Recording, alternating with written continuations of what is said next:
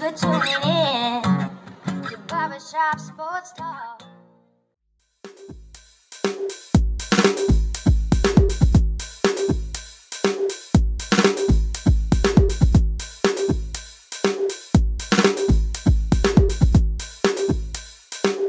Oh, thank you all for tuning into the 565th episode of Barbershop Sports Talk with me, your host, Daryl D. Lane, as always, wherever you are, however you may be listening. I want to thank you for making me and this show part of your day, whether via Spotify, iTunes, Stitcher, Apple Podcasts, Google Podcasts, Air Radio, SoundCloud, Pandora, whichever podcast, Snapper platform you may be listening to me via. Gonna have a great show for all you guys today. Going to have Kenny Simmons, scouting expert for 247 Sports, to break down and recap everything that went down for week 11 of NFL action. Now, before we get to the conversation I'm about to have with Kenny, I'm going to give my shameless plug as always. First time listener, thank you, but subscribe and follow right now. Also, share this podcast to your friends and family, whether it be via Reddit threads, Facebook groups, etc., etc. Check on the description below. Specifically, use Spotify. I have everything timestamped. You can click on the timestamp and it will send you to whichever part of the podcast you'd most like to listen to. Folks, it is for your convenience. Follow me on Twitter at nitrogen underscore lane and subscribe to my YouTube channel. Just type in Daryl Lane. You'll find that I post 35 minute clips of this podcast right here, as well as my syndicate show outside the shop. And lastly, if you have Apple or iTunes, give me five stars and a great review. For some odd reason, I'm feel like the pod then. For right now, we're not, folks, but just don't say anything. Not a damn thing. Not a peep, not a murmur, not a hint. Not even a whisper. You know what your mama told you. If you don't have anything nice to say, don't say it at all. And cut up next to the break on Barbershop Sports Talk, we're going to have Kenny Sem on the show. Cut up next to the break on Barbershop Sports Talk.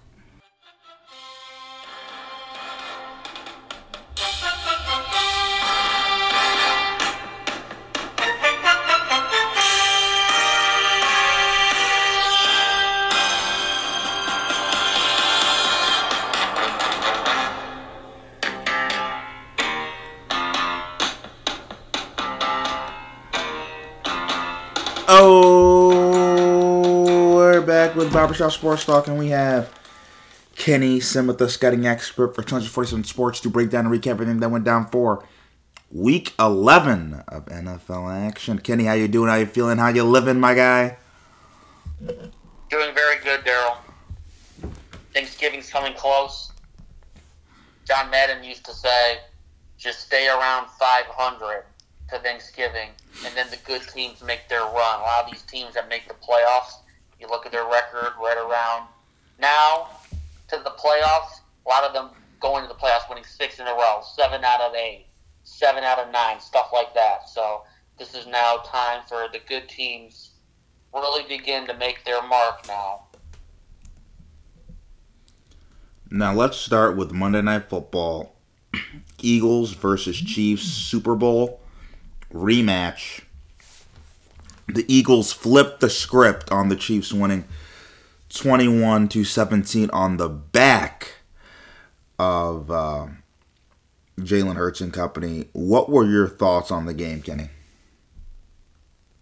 I thought the game was really what the Eagles were able to do in the second half on defense. They were down at halftime, 17 to 7, after the Chiefs scored 10 points in the final couple of minutes of the first half. And then the second half, they shut down the Chiefs. And they were able to get pressure on Patrick Mahomes with four. It was everybody getting involved. Josh Sweat, Haason Reddick, and they were able to really do that and make it difficult for Patrick Mahomes when they had those second and pass situations, um, even some second and longs, and then third downs. Patrick Mahomes was extending the play, and the Eagles were able to get just enough pressure and just enough duress to make it tough on him. They had a couple of couple of tough throws that were just over the heads of receivers in the middle of the field where he likes to operate and step up. He was not really able to do that. So I thought the Eagles defense um, kept the ball in front of them for the most part, uh, other than that Valdes-Scantling getting behind the defense at the end, but he dropped it. They kept the ball in front, and they were able to really dominate up front. Do the Eagles have the best red zone rushing offense in the NFL? Yeah, it's probably right up there with the best because really where, wherever they start the ball, um, whenever they start their series, I would almost say now it's almost first and eight and a half. So they're playing with, a, I mean, a 10% advantage, if not more, on teams. And you start about first and eight and a half because whenever it's within two yards, one and a half yards on third or fourth down, you know what's coming. That patented QB sneak the Eagles run. So that is a advantage that they have. And, um, you know, even an advantage when it's in the red zone and they could throw the ball in the end zone trying to get a defensive pass interference to that ball spotted on the one. And then that quarterback sneak is coming. So that's a big advantage for them. Uh, definitely in the red zone, but for their entire offense. And honestly, when you look at it, the scary thing here is we've talked about this throughout the season.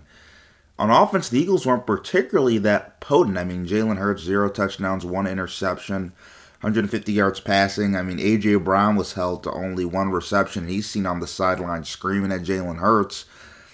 Uh, what takeaways can the Eagles take away from this? Being like our the Eagles' passing game wasn't even all that potent, and they did they still beat the Chiefs and Arrowhead. Right, they were working. You know, I I thought too the um, the Chiefs were getting some pressure on Jalen Hurts, and he was struggling with that a little bit, but they were able to work their screen game a little bit with D'Andre Swift and their short passing game. But, you know, DeVonta Smith had probably his best game of the year. He's been off to a slow start for really now it's almost three quarters of the season. It's been all A.J. Brown. And, you know, I think they missed Dallas Goedert as well. So this is an offense that, you know, with, with DeVonta Smith and A.J. Brown, they have not been able to have good games on the same uh, on on the same game in the same game. So they know that they're nine and one in the best record in the NFL, and I still don't think they played their best. And Jalen Hurts has um, struggled downfield compared to last year.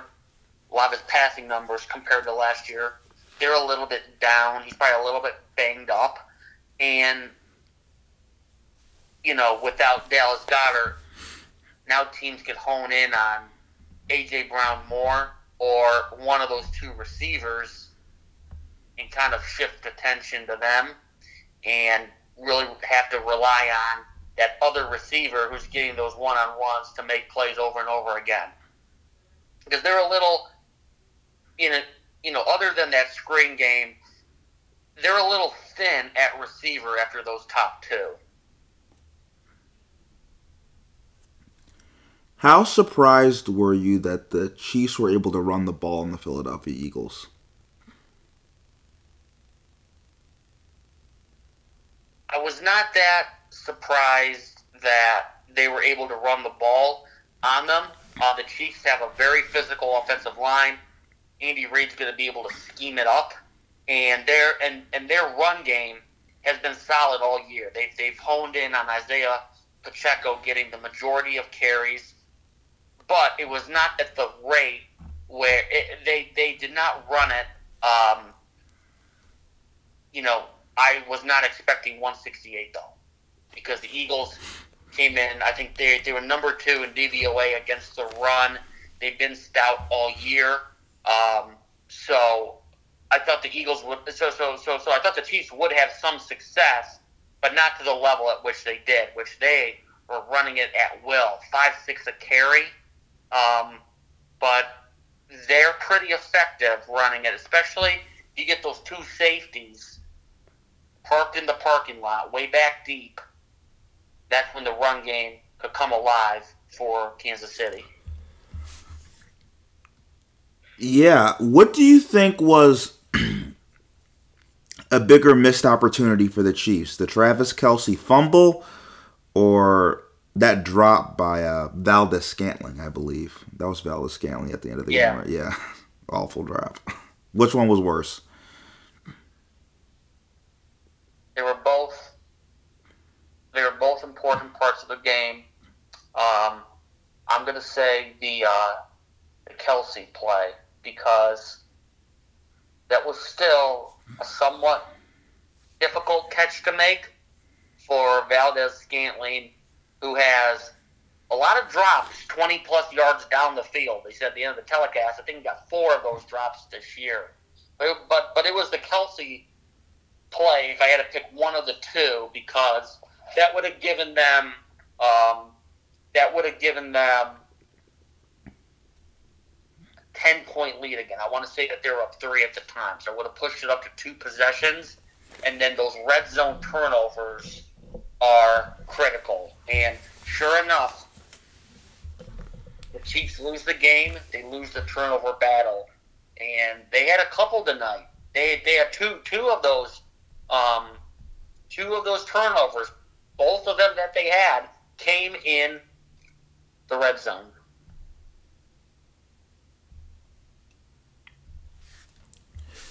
You know, as we you know go past this game, uh, is there anything that you've learned about the Eagles and Chiefs after this? Because this was a Super Bowl rematch, right?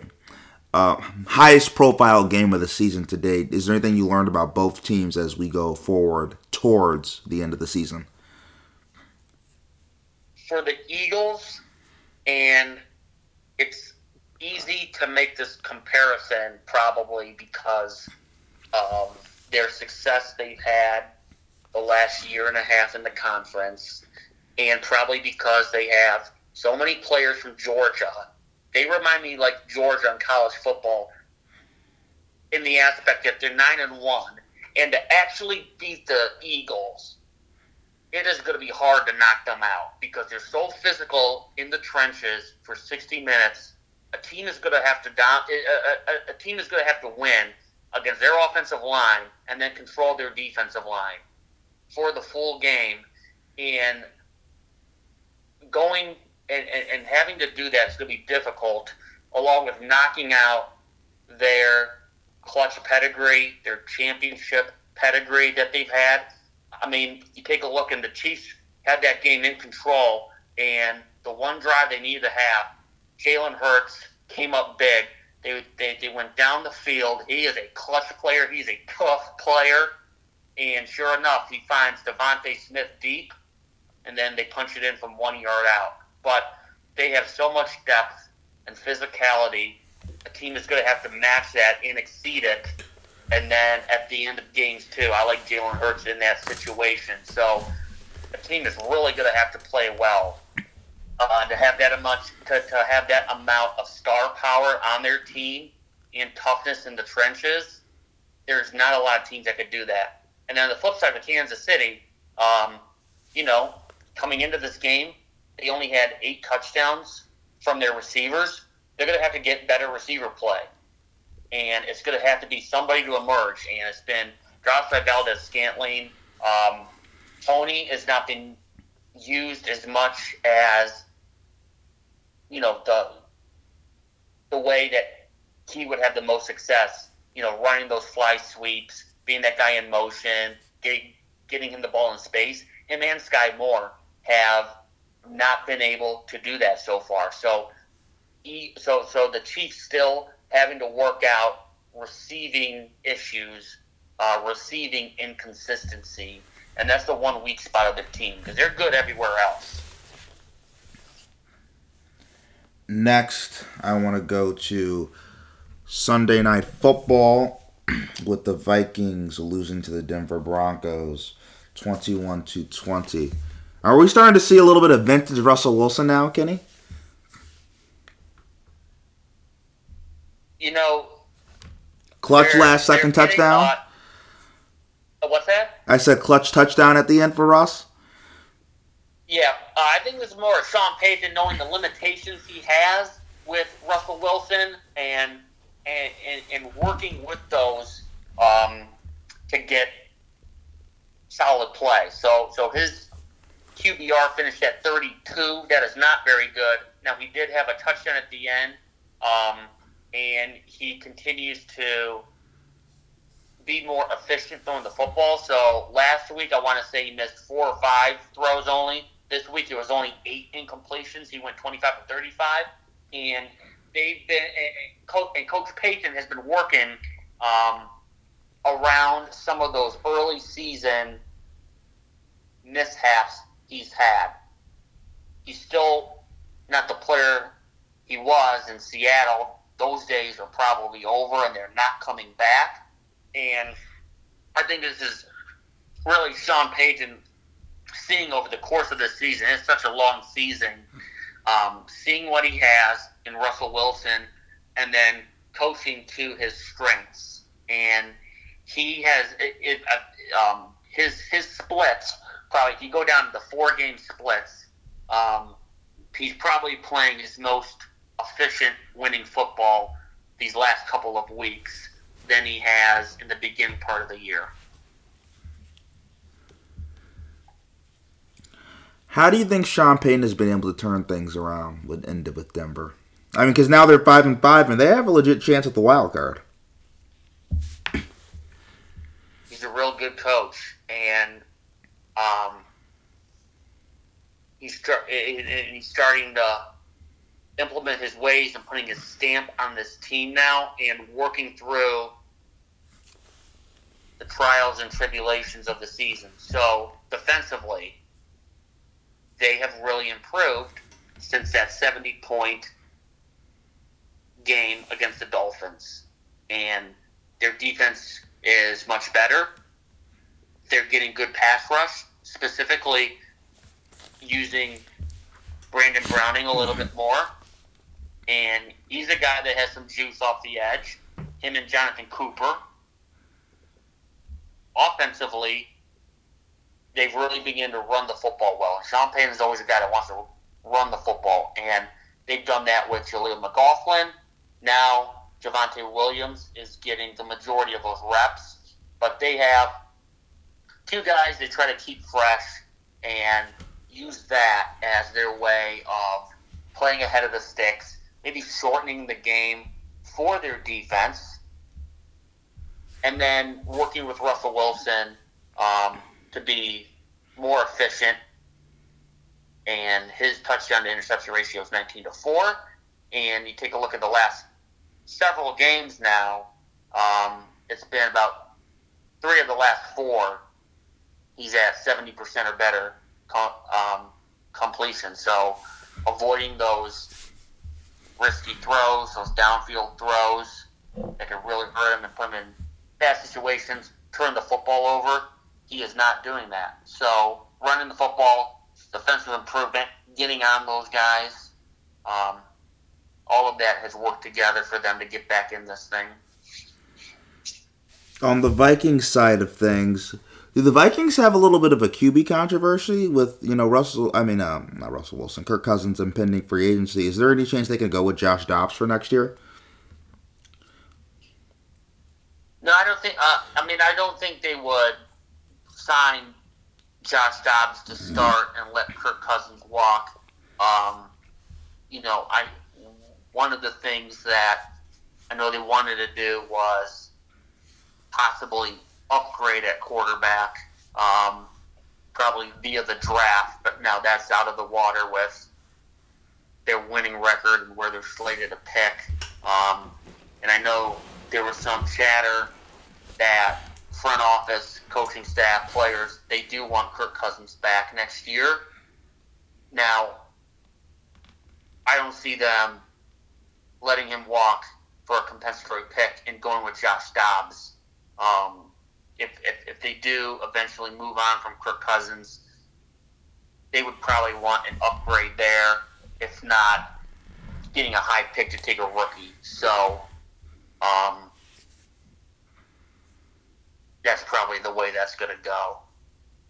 Josh Dobbs, though, now that he's in Minnesota, could be in their plans to be a backup and elevate that floor in the quarterback room if the starter ever went down, or you know whether they want to go with a rookie and Dobbs. Um, but I would lean more towards them trying to work something out with Kirk Cousins. Maybe, I mean, even if it's on a year to year basis with him.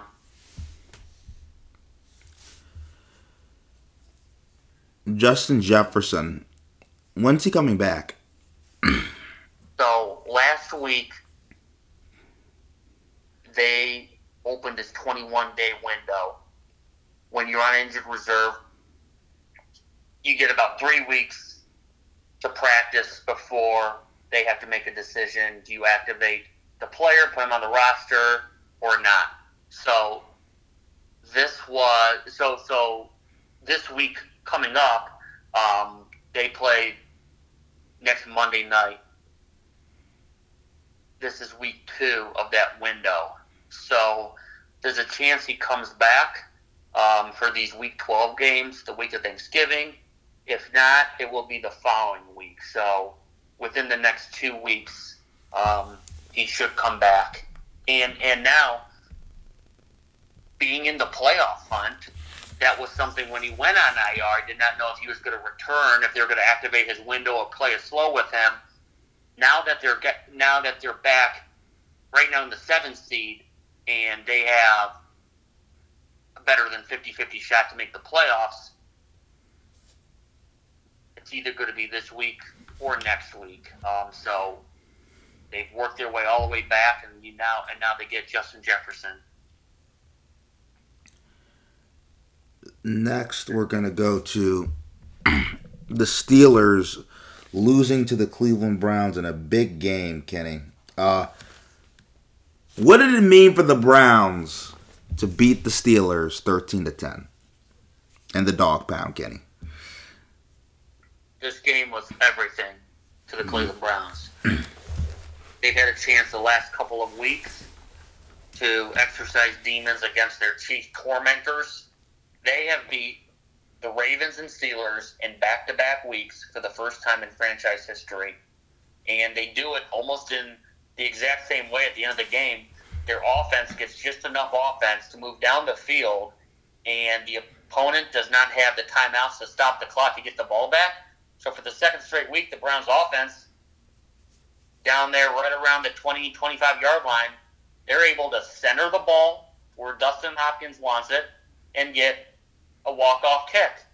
And to do that behind this defense and special teams, which are, I think, the best defense in the NFL, best special teams in the NFL, they need their offense to do just enough, and they're going to be in these games, and they're going to be a tough out because of that. Um, they're one of the few teams that I think, with their roster, especially with the personnel they have on defense, uh, this team is almost quarterback proof, where they could they, they they just need their quarterback not to mess it up and turn it over. And Dorian Thompson Robinson was was um, decent in the second start, but for him to come up in the last two minutes, go four for four, and lead them to a field goal range, I think that really helps the perception of the kid with the team, with that locker room, and with the fan base that he that that he he was able to do that and win a key game. How much did he? How much improvement did he show from his first start? Yeah, his first start was a tough one. Um, you know, he he found out about two hours before the game he was going to start on a game plan that was that was more based for Deshaun Watson, but you know he he made several mistakes. Know, it's a National Football League, a no excuse league. But uh, what I liked what he did in this game is they tailor a plan around him, and he was decisive enough on these short and intermediate routes to know where to go with the football and get the ball out quickly against that pass rush. And so having the full week of practice to do that was probably his best best attribute that I like from him. Um, and I also like something that has not changed is he got a big arm. He has a big arm. Sometimes he puts a little bit too much hot sauce on those passes. There, there, there were seven drops, um, and he was bringing the heat about the hundred mile per hour fastball inside ten yards. May want to bring it down a little bit more, but I, I, I liked how he was decisive with the full week of practice and had a good sense of where to go with the football. Um, and there were there was a couple throws he got away with with with would be interceptions, but um, it was a better improvement from that first time. Why is Jaylen Warren Jaylen Warren not getting more carries than Najee Harris? This to me Well, is seeming like a Ezekiel Elliott Tony Pollard situation from the last few years. Yeah, I think the Steelers are asking themselves that same question too. I think they, I mean, they might have won the game if they gave him the ball in the last couple of possessions, especially that last, uh, their last possession around that six six minute mark when they typically have taken the lead. They would have given him the ball. It might have been a different outcome. And he is explosive. There is no doubt about that. And he popped off a 74 yard run. Um, he has a lot of juice.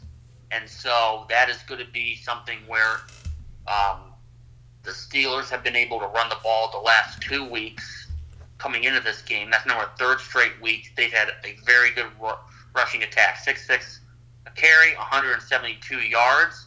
You might want to give the ball a little bit more, maybe make it 55 45 or 60 40 in favor of Jaylen Warren because he has he has earned those carries and he is very explosive. And you know, not giving him the ball in the fourth quarter, but not giving him the ball more when he was really getting in a good groove. I think Steelers are asking themselves the same question, and that goes back to their offensive woes that they have had all year with Matt Canada.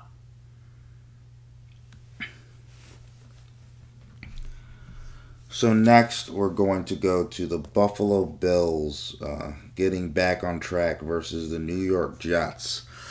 Uh, how did Joe Brady look as the new offensive coordinator for the Buffalo Bills, Kenny? You know, I thought it was an improvement from the previous couple of weeks. He was getting a lot of support up in the booth, a lot of pat on the backs, and the quality control coaches. And this is one where, you know, I, I thought he made a conscious effort here to still target Stefon Diggs. He's got about 25% of the targets. That's a good number. Um, but they were featuring everybody. Josh Allen was going to Khalil Shakir a lot. Um, they they continue to feature their tight end, so you know maybe spreading it out more, and they still have Stefon Diggs, but if they spread it out more, and now the defense does not know whi- which of the five eligibles are going to catch it, other than Stefon Diggs, everyone else has an equal shot that could maybe help unlock their pass game, especially if maybe, you know, as we get more of a view on how Joe Brady and Josh Allen work together, if Josh Allen goes where whatever coverage the defense is in, if he just goes through his progressions and reads and throws it where the coverage dictates it, he could play more efficient football that way. Do you think Khalil Shakir can surpass Gabe Davis as the Bills' number two wide receiver? Yeah. Yeah, I think he could do that. Um, he's a guy that's going to be used in that slot role, working that middle of the field with him and Dalton Kincaid. But he brings, you know, a, a, a type of a skill set where he could be featured in different roles, in different route types, than just Gabe Davis going down the field um, deep. Now you still need that type of player on an offense to stretch the defense, but Khalil Shakir could even be used a little bit on the outside. He could be used in the spot. Um, he could be used as a zone beater. So he is going to be a guy to keep an eye on for the Bills. I think him and Kincaid, both of them, um, could be used more by both being efficient, catching the ball at Kincaid had caught, caught, caught six of his seven targets, um, more higher completion throws for Josh Allen, and then both of them work the middle of the field as the coverage dictates it.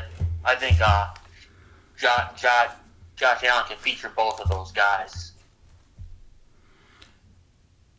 Zach Wilson was benched again for the third string quarterback, Tim Boyle. Is Zach Wilson's career over? This is the end of Zach.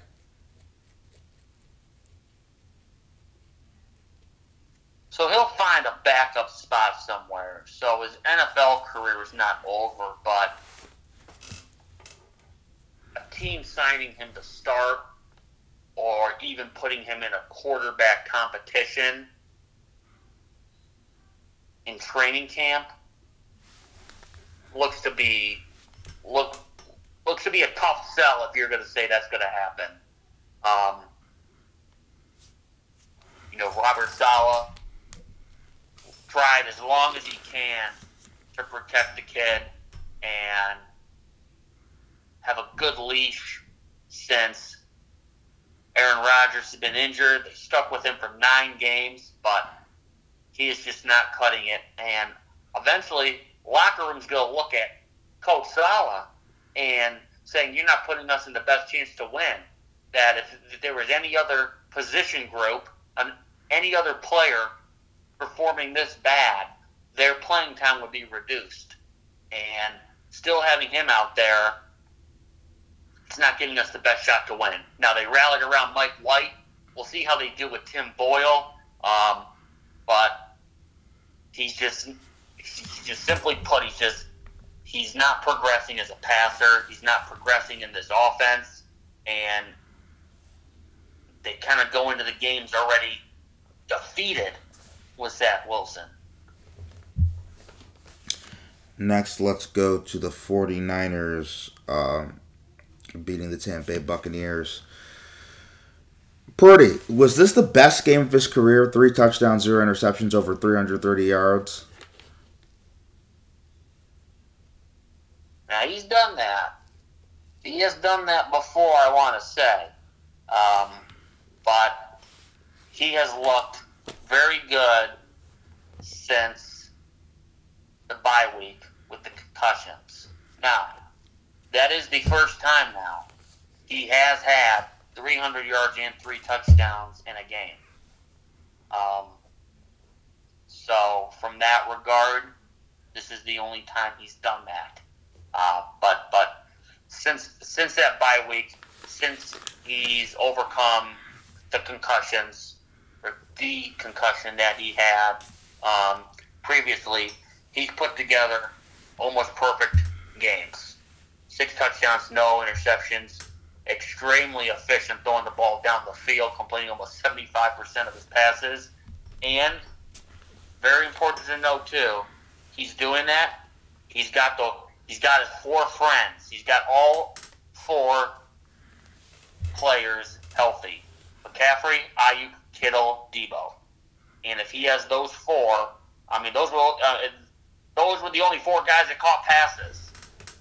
And with with with all four of those players, this is where he puts up numbers where he's getting some looks for MVP. Um, had that three game losing streak in the middle part of the year.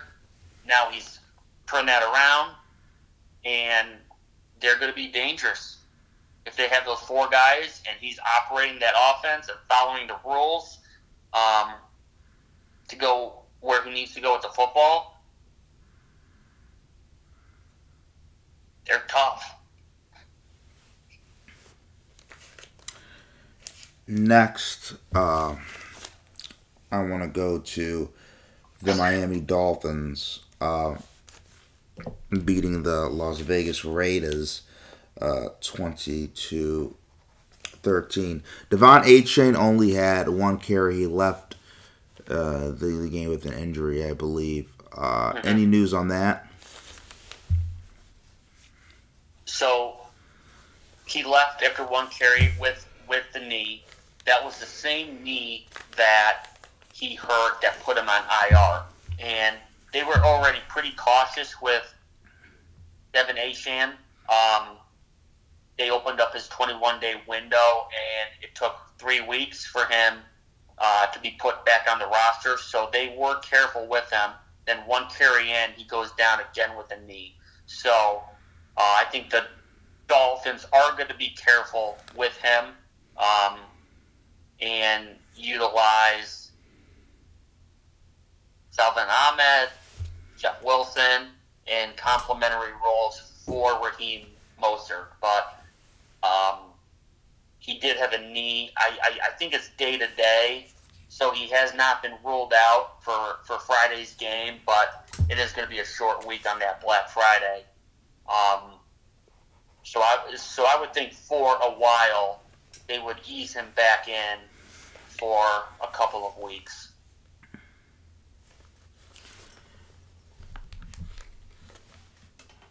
The Dolphins, their offense has started to slow down a little bit. Why do you think that is?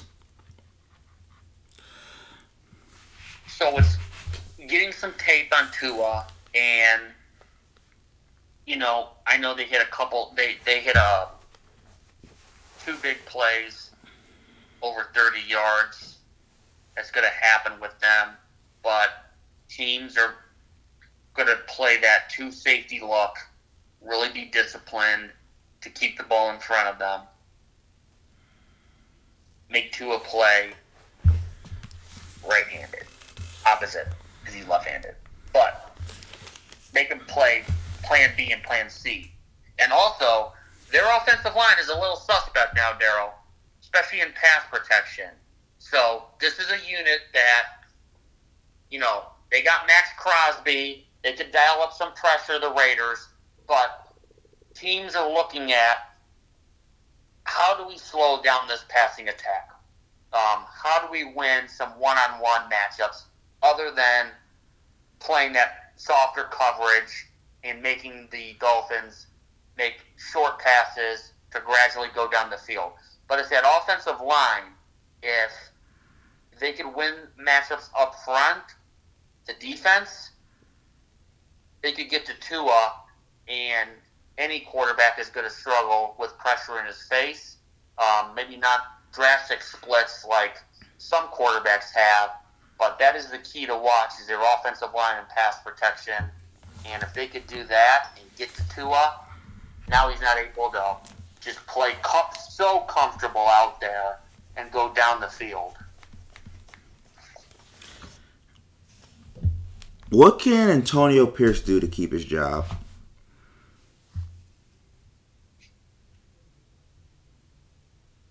You know, I, I'm not sure on this one. I, I don't know if he can. Um, it's always tough to hire the interim full time. And you take a look just two years ago, if Rich Bisaccia cannot keep his job after making the playoffs with them, I don't know if Mark Davis would ever sign an interim as the full time head coach after that. And we've seen, you know, over the last couple of years, but throughout time, that interim coach is just there to try to get a professional effort and take the team to the finish line with some grace. And because of that, you know, I think Antonio Pierce could be playing for maybe an assistant, like a um, an an associate coach role or a defensive coordinator role, not just for the Raiders, but some some some tape for the entire league. But the Raiders are um, going to want to reset this whole thing at the end of the year with their roster, and they got Adams and Crosby, but this is a roster that needs a lot of rework to be competitive in the AFC. So, you know, Champ Kelly assistant GM, well respected around the league. Perhaps he stays in his in his uh, role he had before the interim GM as a assistant GM. But this looks to be that the Raiders are going to do a complete rebuild, new coach, new GM. So what we're gonna do is we're gonna take a quick break and then up next to the break on Barbershop Sports Talk. We're gonna talk more Week 11 of NFL action. Cut up next to the break on Barbershop Sports Talk.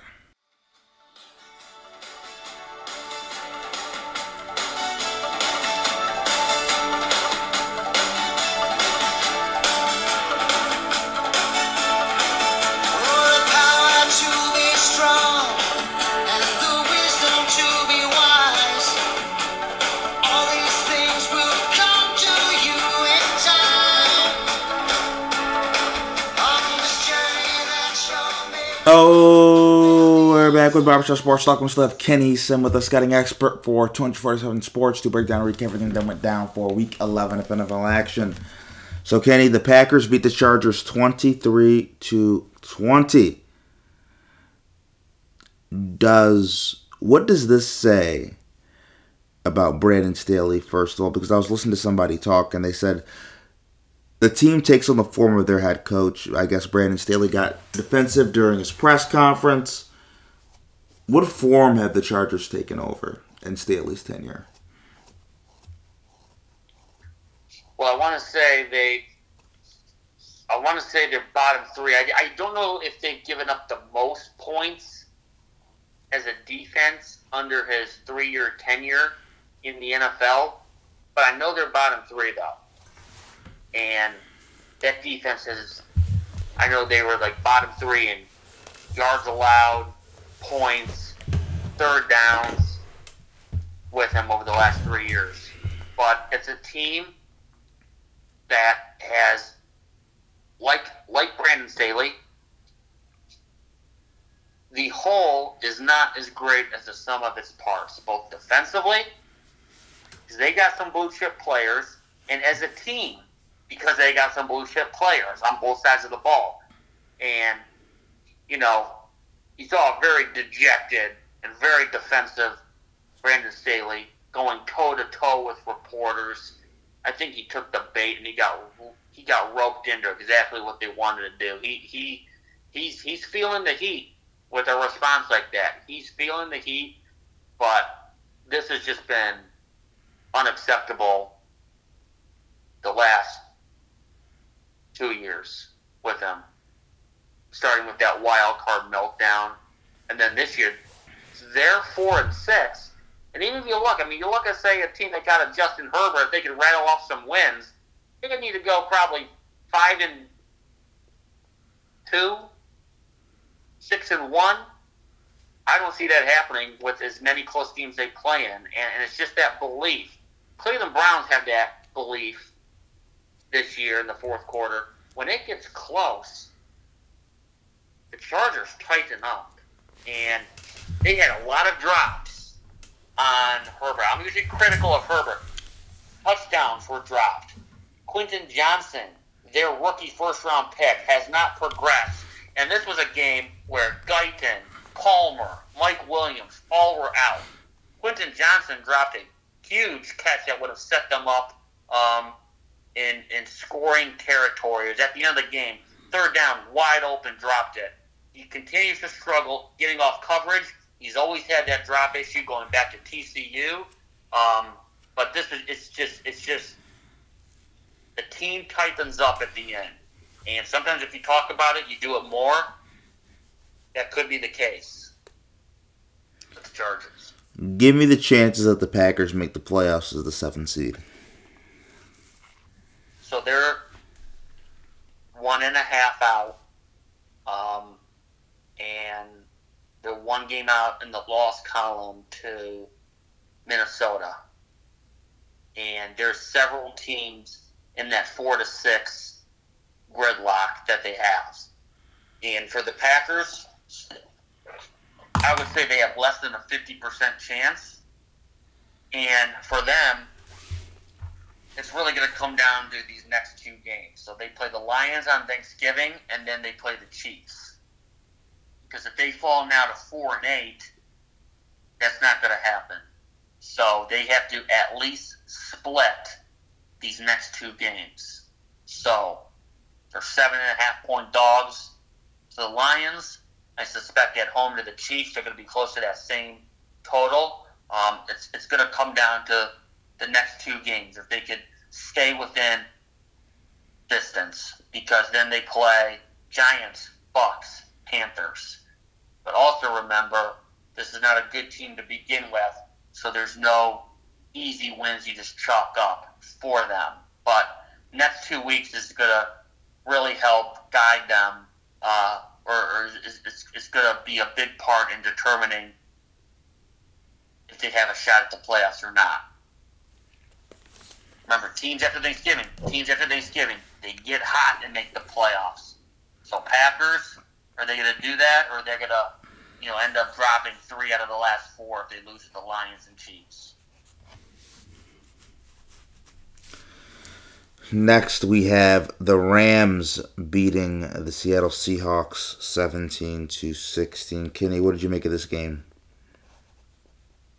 Well, this was a game. I want to say Sean McVay. What he's uh, I think he's uh, eleven and zero against the spread when facing Pete Carroll and the Seahawks. Um, he wins more than two thirds of the time when these matchups happen. He has the Seahawks number, and every so often in these divisional games, sometimes there's just a quirky matchup and a team has an advantage. And this is the case here in the West where the Rams continue to have an advantage over the Seahawks. They end up sweeping the series over the Seahawks. And this was a game where they were down. They were down 13 nothing, and then Geno Smith got banged up with an elbow. He then came back into the game and was not all that uh, he, he was not totally effective and the Rams were able to chip away and eventually come alive in that fourth quarter and get the win. Um, you know, even even with the uh, goal line stop by the Seahawks, they were able to force a field goal by the Rams, and that put the Rams up one, and they were still able to hold hold off Seattle. And they, like Green Bay, four and six, a game out in the loss column to Minnesota, the seventh seed. Why does it seem like Seattle's not taking the step that they need to take to actually be a contender in the NFC? Right. So, you know, one of the things from the last two years is Geno Smith has not been effective as he was last year. So this year he's playing more like an average starter, which was probably when Russell Wilson left.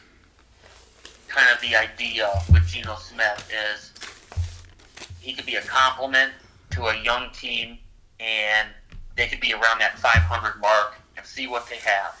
So this year, he's he's dropped off in completion percentage, yards per attempt, uh, touchdowns, interceptions. Everything has been down.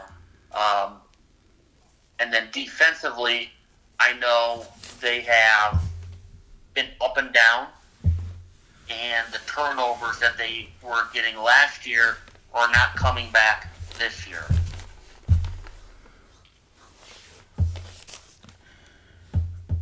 So next, we're going to go to the Dallas Cowboys blowing out the Carolina Panthers 33 to 6. Was that the score of that game? 33 to 6? Uh, 33-10. 33 to 10, excuse me. I, I forgot the four points. Well, same thing. Uh, Cowboys got the chance to utterly decimate the Panthers. You got to see one of the best teams in the NFL against arguably one of the worst teams in the NFL. I think I was looking at this. Dallas has like the largest differential or whatever. They've been one of the more dominant teams in the history of the league since like the 2007 New England Patriots. Uh, but yet they lose to all these really good teams. Why does Dallas feast on these bad teams? It seems like nobody else destroys these bad teams like Dallas does.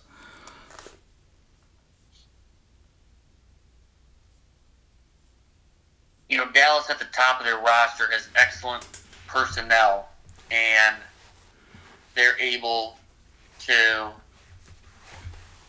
utilize that and get going against subpar teams. So, offensive line issues for Carolina.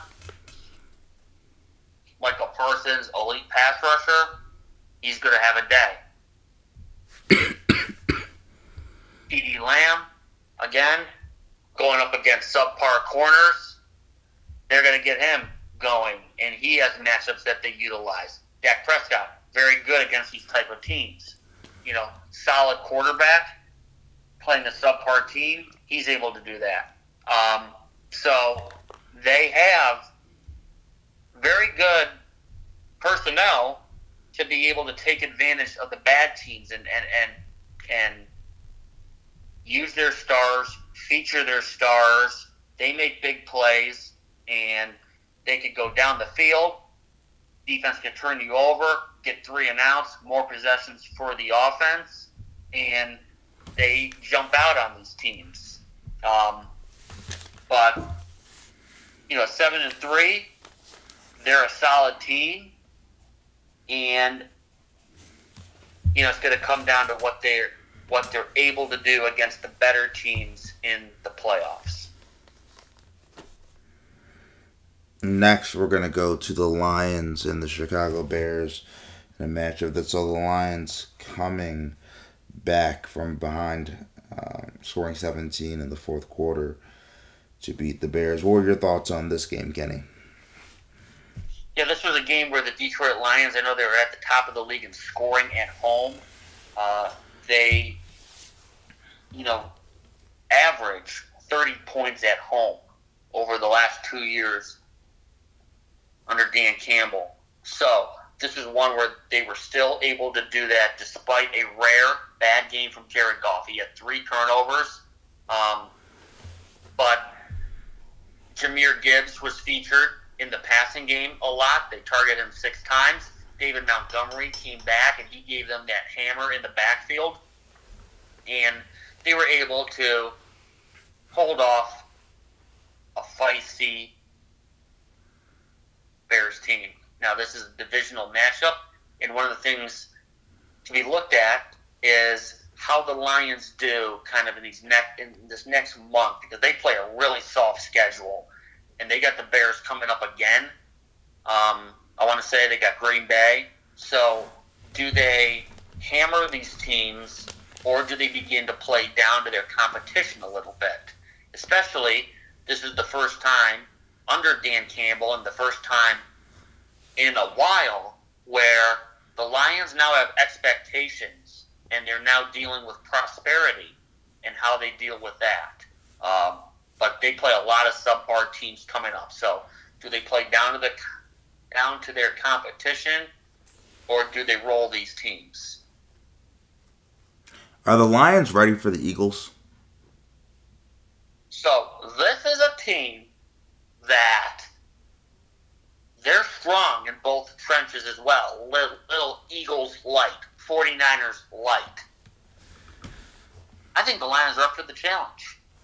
And they have a slew of ways to get to the quarterback other than Aidan Hutchinson. Their defense, especially in the back end, to keep the ball in front of them, they're greatly improved. And I have a lot of faith in what Ben Johnson, who is going to be a very well known candidate to be a head coach next year, and he's going to have his choice of many job openings. What he is able to do from a game plan perspective with Jared Goff, I think they're able to put up points on almost anyone. And how they feature all their guys, you know, their running backs, St. Brown and LaPorta over the middle. Um, I like their chances to be able to go score for score with Eagles, Cowboys, 49ers. So the Texans beat the Cardinals 21 to 16. What was the story of this game, Kenny? Yeah, so they were able to beat the Cardinals. Um, you know, this was a game that showed that CJ Stroud is human. He is not Superman at quarterback yet. He had three interceptions still, still though, threw for 336 yards, 9-1 an attempt. Um, ended up putting together a solid game, but he did make some mistakes. And, you know, they had a turnover. Um, they, they, they turned it over on downs in the uh, red zone. They had a couple of red zone turnovers. And on their last series, um, they were moving the ball. And they're up five, a chance to make it a two score game, if not an eight point game. And they had a uh, interception. Uh, Stroud threw his third interception of the game in Arizona territory, and that gave the Cardinals a shot to pull the upset. But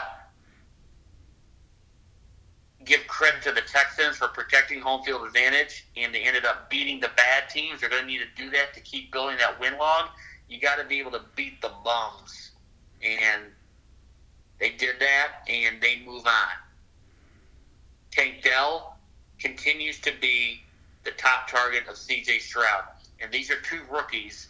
Um, you add those two guys in with Will Anderson one of the reasons why the Texans are six and four is they might have the most the the most impactful rookie class when you look at each team's rookie class in totality. With Stroud, Will Anderson, and now what I think is their top wide receiver, Tank Dell. He had eight for one forty nine and a touchdown.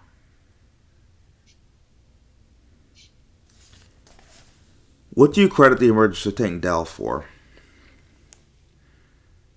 What do I credit what with? with uh, the Tank the Dell? emergence of Tank Dell.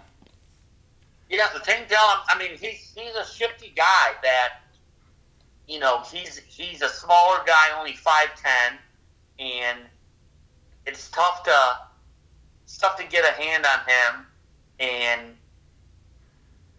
if you're not able to do that, he's shifty and explosive enough in the slot in those tight areas to cause some separation. And then he's he's he's quick enough where he catches the ball and he's able to get up the field with some gaps. So he's he's a shifty, explosive slot receiver. And um, you know, I, I think they I, I, think Dell and Stroud they either knew each other at the combine or they kind of hit it off well. And that led to both of them. Remarkably, were both drafted on the same team. So they have built a chemistry throughout rookie minicamp through the season. So you add that in with, with, with the quarterback having the trust in the receiver and building that chemistry. Um, those are a couple of reasons why Tank Dell is really hitting, um, really having a nice rookie year for a receiver, and he's found really early success in his career. Kenny, I don't think you've come on the podcast, man. I appreciate it. Great. And for Thanksgiving, I'm thankful for you and this podcast, and thankful for everyone. You matter. And once again, I want to thank all of you for tuning into this episode. The 565th episode of Barbershop Sports Talk.